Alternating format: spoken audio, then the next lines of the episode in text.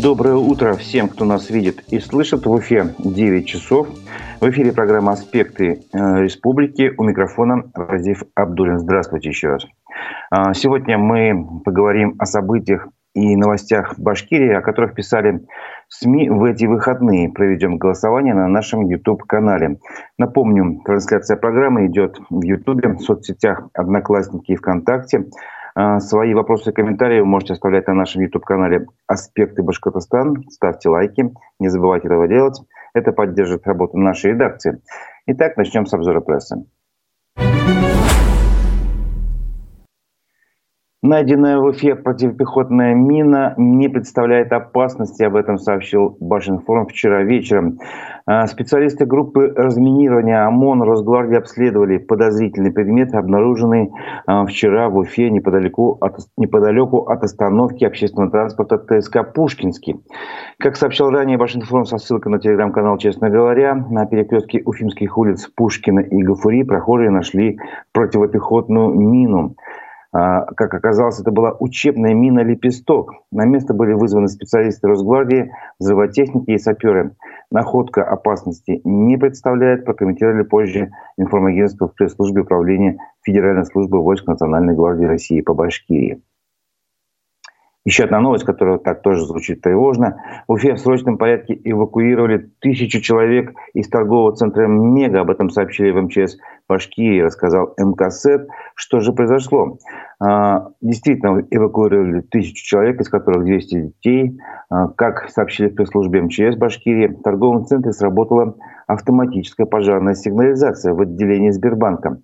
А, на место по повышенному рангу пожара были направлены силы и средства МЧС. К счастью, обошлось без пострадавших.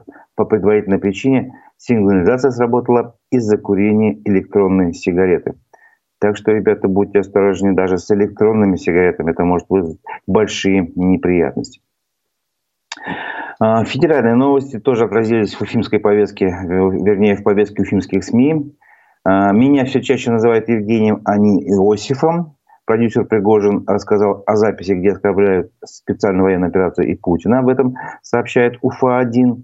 О чем речь? 25 марта э, в сети появилась запись получасового телефонного разговора, где человек с голосом, похожим на голос Иосифа Пригожина, напомню, это продюсер певицы Валерии, ее муж, он обсуждает актуальные события и крайне негативно отзывается о специальной военной операции и будущем России. Голос его собеседника похож на голос бизнесмена и бывшего сенатора Фархада Ахмедова. Пригожин поспешил записать опровержение и объяснил, что видеозапись – это подделка.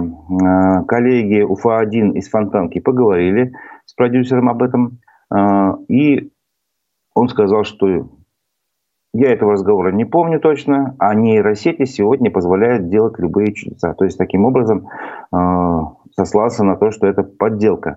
Пригожин сказал, что сегодня разговаривать по телефону в принципе э, нельзя. И даже не важно, что ты там сказал. Любая безобидная фраза может обернуться против тебя, сказал Иосиф Пригожин. Все, что сейчас произошло со мной, может произойти с каждым. На моем примере люди должны сделать выводы и не терять бдительности. Это была заметка УФА-1. А, а в этот же день, буквально в воскресенье, телеграм-канале Марата Гореева появилась реакция на это событие. В воскресенье в 8 утра делать-то больше нечего, как подслушивать мужа Валерия, написал Марат Гореев, и у него после прослушки возник жирный вопрос. Ладно, продюсер человек творческий, может не понимать, но бизнесмен, бывший сенатор, знающий, что он всегда под колпаком конторы, как бизнесмен и как политик, ну не может он целых полчаса в открытом эфире рыть себе могилу. Но с другой стороны, когда все на нервах, на эмоциях, это вполне допустимо. Поэтому я пока выводы не делаю, продолжаю наблюдать. Сам разговор, конечно, прекрасен, как и оправдание мужа Валерии про нейросети и пранкеров. А вообще сейчас прекрасное время наступило, любой свой косяк можно свалить на нейросети. Это мнение Марата Гореева, журналиста, напомню, из Уфы. А, в связи с этим а, я предлагаю провести голосование на нашем YouTube-канале «Аспекты Башкортостан». Итак, а, вопрос достаточно простой. А вы сейчас стали контролировать свои разговоры по телефону? Да или нет? А, если вы считаете, что да, сейчас время такое, знаете, напряженное, сложное, много разных законов, даже ты вот можешь просто посмотреть телефон в метро, и тебя кто-то подсмотрел с плеча, могут за твои просматриваемые телеканалы даже могут э, штрафовать, э, как был такой эпизод, значит, вы считаете «да». Если вы считаете, ну, ничего страшного, я же ничего противозаконного не говорю, разговариваю, обычные дела обсуждаю, там, зачем мне контролировать свои э, слова, тем более есть э, право э, Конституции на свободу мнений, свободу высказывания мнений, зачем мне это контролировать, значит, э, ваш ответ нет. Итак, э, на нашем канале в Ютубе «Аспекты Башкортостан» ставим вопрос на голосование. А вы стали контролировать свои разговоры по телефону, да или нет? А, потом, а, позже, к концу программы, мы подведем итоги нашего голосования. Я проверю, есть ли. Да, все. Голосование запущено. А мы продолжаем обзор прессы. Лидер группы ДДТ Юрий Шевчук сообщил о переносе концертов в Москве и Санкт-Петербурге на неопределенный срок. Об этом сообщает телеканал ЮТВ. По словам музыканта, выступления отменены по независящим от группы и организаторов причинам. Концерты перенес перенесены на неопределенный срок. Новые даты выступления мы сообщим, как только появится такая возможность, заявил Юрий Шевчук. Группа ДДТ искренне благодарит десятки тысяч наших поклонников, купивших билеты во многих городах России и терпеливо ожидающих наших выступлений. Спасибо, мы это понимаем и ценим, заявил певец. А, напомню, ранее концерты группы отменяли в других городах, в том числе в Челябинске, Оренбурге и Магнитогорске. Если я не ошибаюсь, последним концертом, где выступал Юли, Юрий Шевчук, это была Уфа, после которого он, кстати, и попал под административное наказание за дискредитацию вооруженных сил России. Другим новостям. В Башкирии приостановили лицензию перевозчика, на которого жаловались водители. Об этом сообщает МКСЭД. Напомним, э, вернее, с чего начинается новость. Жители Башкирии сообщили в соцсетях о том, что не могут добраться из Уфы до Стерлитамака. Как выяснилось, перевозчик, выполнявший ранее этот маршрут с южного автовокзала Уфы до Стерлитамака по номеру 531Т, лишился свидетельства на осуществление пассажирских перевозок. Как сообщили в Республиканском министерстве транспорта, действие свидетельства перевозчика э, компании «Помощь» который ранее обслуживал этот маршрут, прекращено в связи с нарушением законодательства в сфере пассажирских перевозок. И теперь этот маршрут временно будет выполнять а, другая компания – Уфимские автобусные линии. В настоящий момент проводится смена перевозчика а, с оформлением официальных документов и объявлена процедура отбора перевозчика. А, таким образом, да, вот еще началась история. Ранее главе республики Радио Хабирову обратились пассажиры, прошу прощения, водители автобусов, которые выполняли эти маршруты в пригородах. И они заявили, что уже в течение полугода не получают зарплату. По их словам, а, пострадали примерно 50 человек, а, не получали зарплату. Со слов водителей руководства вместо выплаты денег сначала кормил их обещаниями, а потом и вовсе скрылось и перестал выходить на контакт. Тем временем журналисты издания МКС связались с одним из учредителей компании «Помощь» Ильдаром Иплаевым – а, который отрицает все обвинения со стороны водителей, озвученными в видео. И он отметил, что руководство компании не прячется, а компетентные органы их пока не вызывали. Напоминаю, что на нашем канале в Ютубе «Аспекты Башкортостан» а, идет голосование по вопросу. А вы стали контролировать свои телефонные разговоры? В связи с чем мы задаем этот вопрос? В связи с тем, что недавно в соцсети просочилась э, запись получасового телефонного разговора а, Иосифа Пригожина а, с одним из бывших сенаторов Ахмедовым, где они там нелицеприятно высказывались о специальной военной операции, в том и о Владимире Путине – и вот как бы сам Пригожин подлинность этого разговора отрицает, но вот э, в связи с этим возникает вопрос. Вы, вы контролируете свои разговоры, потому что вряд, мало ли что может быть. Э, такой же случай появится эта сеть, э, ваш разговор в соцсетях, и все. Следующее сообщение, о котором я хочу сказать. Азамат Кинбердин может стать помощником главы Башкирии – об этом сообщает коммерсант Уфа. А, как стало известно изданию, а, бывший председатель Общественной палаты Башкирии, тележурналист а, Азамат Юмбердин, ранее более известный под фамилией Аль-Мухаметов, в ближайшее время может быть назначен помощником главы Башкирии. Ну, напомним, Азамат Хинбердин ранее покинул должности председателя общественной палаты и директора муниципальной телекомпании «Вся Уфа», чтобы, по его словам, продолжить карьеру в Москве. А другая заметка коммерсанта говорит уже о другом а, человеке, который вместо повышения, как видно, пошел на понижение, значительное причем понижение. А, бывший заместитель руководителя администрации президента Башкирии объявлен в розыск, сообщает коммерсант. МВД России, прошу прощения, мне тут надо выключить свет, мигает. Итак, МВД России объявила в розыск политолога Аббаса Галямова, который, напомню, внесен в список иностранных агентов – в чем подозревает или обвиняет Аббаса Галямова, неизвестно.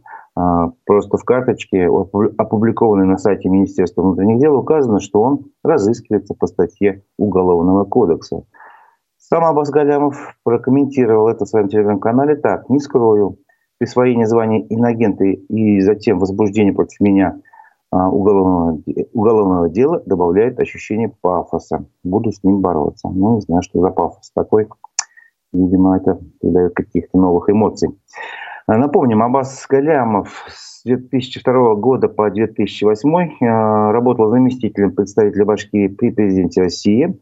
Затем до 2010 года работал в департаменте по подготовке публичных выступлений правительства России. А, в 2010-2014 годах был заместителем руководителя администрации президента Башкирии. Вот, и в настоящее время живет в Израиле другим новостям. А, законопроект Госсобрания Башкирии о повышении размера суточных при командировках могут рассмотреть в Государственном Думе в июне. Об этом сообщает РБК УФА. Они нашли решение профильного комитета Нижней Палаты парламента, а, опубликованном в системе обеспечения законодательной деятельности. Законопроект направят в комитеты и комиссии Государственной Думы, президенту России, в э, правительство, Совет Федерации и другие органы власти для подготовки предложений, отзывов и замечаний.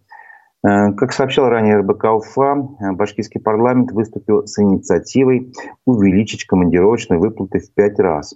Это было еще в начале февраля. А в начале марта законопроект внесли уже в Нижнюю палату парламента страны. А о чем речь еще раз? Давайте напомним. На сегодняшний день размер суточных составляет 100 рублей в день. Эта сумма была закреплена еще аж, представьте себе, 20 лет назад, в 2002 году, если быть точнее.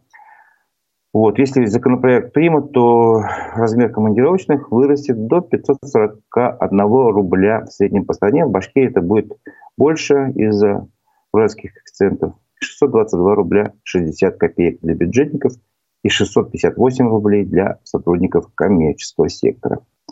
Также Госсобрание предлагает проводить ежегодную индексацию размера командировочных вслед за ростом минимального размера оплаты труда. Впрочем, работодатели э, по закону могут э, сами увеличивать минимальный размер суточных по собственному желанию. Вот такая новость. Еще одна новость, которую можно отнести к позитивным. Э, об этом тоже сообщает РБК УФА. Ожидаемая продолжительность жизни в Башкирии выросла до рекордных 73 лет.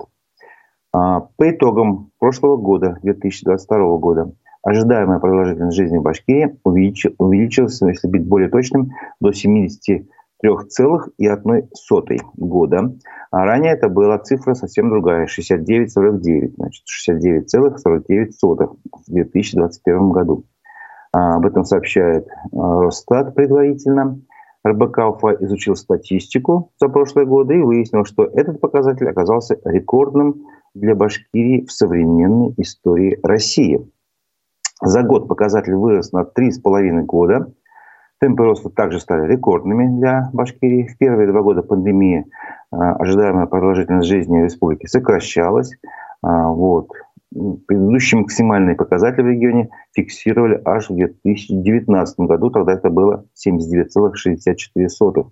Минимальный давайте напомним, был зафиксирован в 1995 году 66,18. Ну, по темпам роста ожидаемой продолжительности жизни Башкирия заняла третью строчку в Приволжском федеральном округе по итогам 2022 года. Быстрее рос показатель этот в Саратовской области и в Татарстане. Напомню, что на канале в Ютубе «Аспекты Башкортостана» ведем голосование.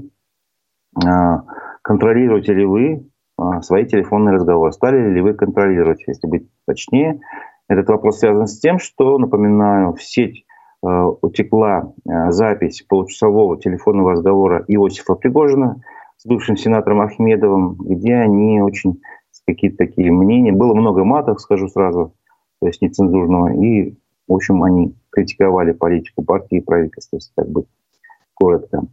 Вот. Если вы думаете, что сейчас все под контролем, поэтому надо действительно, ну как, грубо говоря, фильтровать свой разговор, надо следить за словами, не дай бог что-нибудь такое вы скажете, и это вдруг кто станет кому-то известно, поэтому вы контролируете свои телефонные разговоры.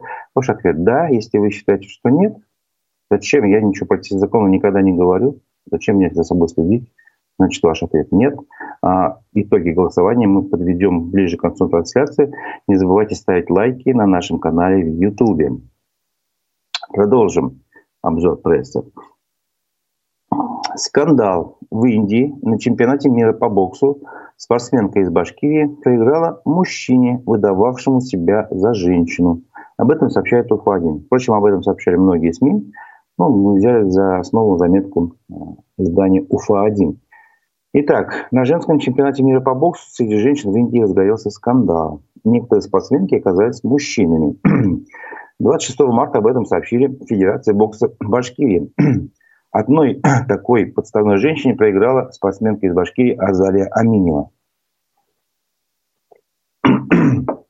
Мужчин выявили на женском турнире с помощью ДНК-тестов. У спортсменов обнаружили мужские хромосомы. А Международная ассоциация бокса исключила этих спортсменок, спортсменов из женского чемпионата мира. А, вот. И Проиграла наша Азалия Аминева некой спортсменке из Алжира, которую зовут Иман Хилиев, и которую впоследствии дисквалифицировали. Но, тем не менее, победу отдали именно ей. Или ему, я уж не знаю, как говорить. Вот. По словам Азали Аминева, слухи о том, что спортсменка из Алжира на самом деле мужчина, ходили еще с прошлого января. А, поэтому она догадывалась, что там может быть не женщина, но до последнего не верила в этом. К сожалению, ее участие в этом чемпионате закончилось уже после проигрыша. Вот. Так что, к сожалению, вот такой случай. Э, наша спортсменка проиграла, и ее в турнир уже не вернут. Хотя вот вроде как бы по закону, по справедливости надо бы вернуть. А, другая заметка. пошел в школу без обуви и установил рекорд. Рассказываем факты о жизни Рудольфа Нуреева. Об этом сообщает УФА-1. Дело в том, что у нас в эти дни мартовские шли Нуреевские дни. Был день рождения у него. Как бы, если он был жив, конечно. Вот. И некоторые факты из его биографии публикует издание. Советую почитать. Например, э, издание напоминает, что Рудольф Нуреев рос в бедной семье. У его родителей даже не было денег для того, чтобы купить ему одежду, поэтому он донашивал вещи сестер. Первый класс э, он пошел в сестринском пальто и босиком, представляете? Вот. Э, интересный момент. Рудольф Нуреев стал первым невозвращенцем среди артистов СССР, что означает, он попросил политического убежища в Париже во время гастроли летом 1961 года. В Советском Союзе он был тогда осужден за измену родине, был заочно приговорен к семи годам тюрьмы. тюрьмы. То есть сейчас его бы точно назвали бы иностранным агентом, я думаю. Вот. Тем не менее, издание напоминает еще о ряде э, неизвестных фактов, ну, малоизвестных, наверное, все-таки. Например, ему удалось установить рекорд в мире балета. Какой рекорд? Интересный рекорд. В 1964-м он выступал в Венской опере с главной партией с балериной Марго Фонтейн. Это было «Лебединое озеро». Так зал настолько был восхищен его выступлением и настолько ему долго аплодировал, что занавес поднимался аж 80 раз. И то есть Рудольф Нуреев 80 раз выходил на сцену, уходил и снова возвращался. Вот такой рекорд установил наш артист. Напоминаю, что на канале а, «Аспекты Башкортостана» в Ютубе мы идем, ведем голосование. Вопрос звучит а, достаточно просто. А вы стали контролировать свои телефонные разговоры? Ну, напоминаю еще раз, что это связано с, с инцидентом, который недавно случился в эти выходные. В сети просочилась запись телефонного разговора Иосифа Пригожина с бывшим сенатором Ахмедовым. Вот, разговор был достаточно нелицеприятный. Пригожин отказался от него, сказал, что поддельный. Но, тем не менее, а, тот же Иосиф Пригожин призвал быть бдительными. Вот, э, Типа это может случиться с каждым, поэтому мы задали такой вопрос. Стали вы контролировать свои разговоры по телефону, да или нет? Э, еще новости, которые касаются больше нашей природы, погоды и всего такого естественного. Э, клещи проснулись, клещи проснулись в Уфе. А, об этом сообщает редакция программы «Честно говоря». Итак, а, Уфимка поделилась в социальных сетях неприятной находкой. После прогулки по городу она нашла на своей одежде клеща. По словам Уфимки, она шла по проспекту Октября от бульвара Славы до э, городского дворца культуры. Ну, фактически получается буквально одна остановка по улице. Вот, и тут вдруг клещ. Где, казалось бы, в городе можно найти клеща, но вот такое случилось. По статистике регионального Роспотребнадзора, э, в прошлом году в больнице обратилось более 10 тысяч пострадавших от укусов клещей, в том числе 3665 детей. Большая цифра. Это выше средних многолетних значений э, на 6,5%, сообщили в ведомстве. В республике было зарегистрировано 28 случаев клещевого вирусного энцефалита. В 2021 году было 16. Тоже рост. Поэтому эксперты Специалисты советуют быть внимательнее и осматривать себя и одежду по возвращению с улицы, даже в городе, потому что деревья растут везде. И не только деревья, и трава и прочее. Будьте осторожны. Тем временем в Башкирии стал известен уточненный прогноз по срокам и масштабам весеннего паводка. Об этом сообщает Башинформ. Башгидромет представил агентству уточненную информацию. А, по срокам и масштабам прохождения весеннего паводка на территории Башкирии. Согласно этим данным, осеннее увлажнение в бассейне реки Белой оценивается на 10-20% ниже средних многолетних значений. Глубина промерзания почвы на 5-20 см тоже меньше средних значений, а в бассейнах реки Уфа близка к норме. Ну и это означает, что, учитывая все это, а, запасы воды, во-первых, оцениваются тоже на 20-40% меньше средних многолетних значений на весну. И синоптики дают прогноз, что вскрытие рек ожидается на 7-10 дней раньше средних многолетних значений. Итак, как прогнозируют в Башгидромете, в верховьях реки Белой вскрытие от льда, от льда произойдет 3-9 апреля, так в этом промежутке от 3 до 9 апреля. А в среднем течении реки а, вскроется она раньше, а, тоже в промежутке от 31 марта до 6 апреля. Вот. В нижнем течении а, в пределах 2-8 апреля. Ледоход на реке Уфе в среднем течении начнется 3-9 апреля, в нижнем 28 марта, 3 апреля, то есть уже совсем-совсем скоро. Но при этом максимальные уровни подъема воды на реках бассейна реки Белой ожидаются э, на 20 сантиметров на полтора метра ниже нормы. Вот такие у нас новости о погоде. А сейчас я предлагаю завершить голосование на нашем канале «Аспекты Башкортостан». Напомню, мы задавали вопрос, а контролируете ли вы, э, стали ли вы контролировать свои разговоры по телефону. Итак, а результаты голосования. Да, стали контролировать свои разговоры. Это 45%. Нет, 55%. Ну, как видим, а, все как в жизни. Вот кто-то контролирует, кто-то нет, но тот, кто контролирует, это значительный процент проголосовавших, так что вот таковы наши реалии. Но тем не менее, мы еще не совсем заканчиваем наш а, обзор прессы. Я предлагаю сейчас перейти к вечернему выпуску новостей «Эхо новости», о котором мы всегда говорим по понедельникам. Итак, новости уже федеральные и другого рода. Число пострадавших от взрыва в Тульской области возросло до трех. Информационное агентство со ссылкой на экстренную службу пишет, что речь идет об ударе беспилотника. Судя по фото, взрыв произошел в частном секторе Киреевска. На месте образовалась огромная воронка. Город находится в менее чем 200 километрах от Москвы. Украина потребовала созвать Совет Безопасности ООН из-за слов Владимира Путина о планах разместить тактическое ядерное оружие в Беларуси. В свою очередь, Евросоюз предупредил о введении новых санкций в том случае, если Москва исполнит это э, решение. В Брюсселе также отметили, что Минск может отказаться предоставлять свою территорию. Россия нарастила число ударов по Украине совершенно с помощью иранских беспилотников. Британское министерство обороны насчитало более 70 случаев применения этих беспилотников с начала марта и на этом основании делает вывод, что Москва смогла пополнить запасы дронов. Министр спорта России потребовал от главного тренера футбольной сборной а, страны Валерия Карпина ясно продемонстрировать лояльность команде и стране. Ранее а, Валерий Карпин сказал, что ему безразлично, уволят его или нет. На это Олег Матыцин отметил, что тренеру стоит четко определиться, с Россией он или сам по себе. Вдова лидера группы «Король и Шут» раскритиковала сериал, посвященный музыкальному коллективу. Она написала ВКонтакте, что кинообраз ее мужа не соответствует действительности и порочит его память.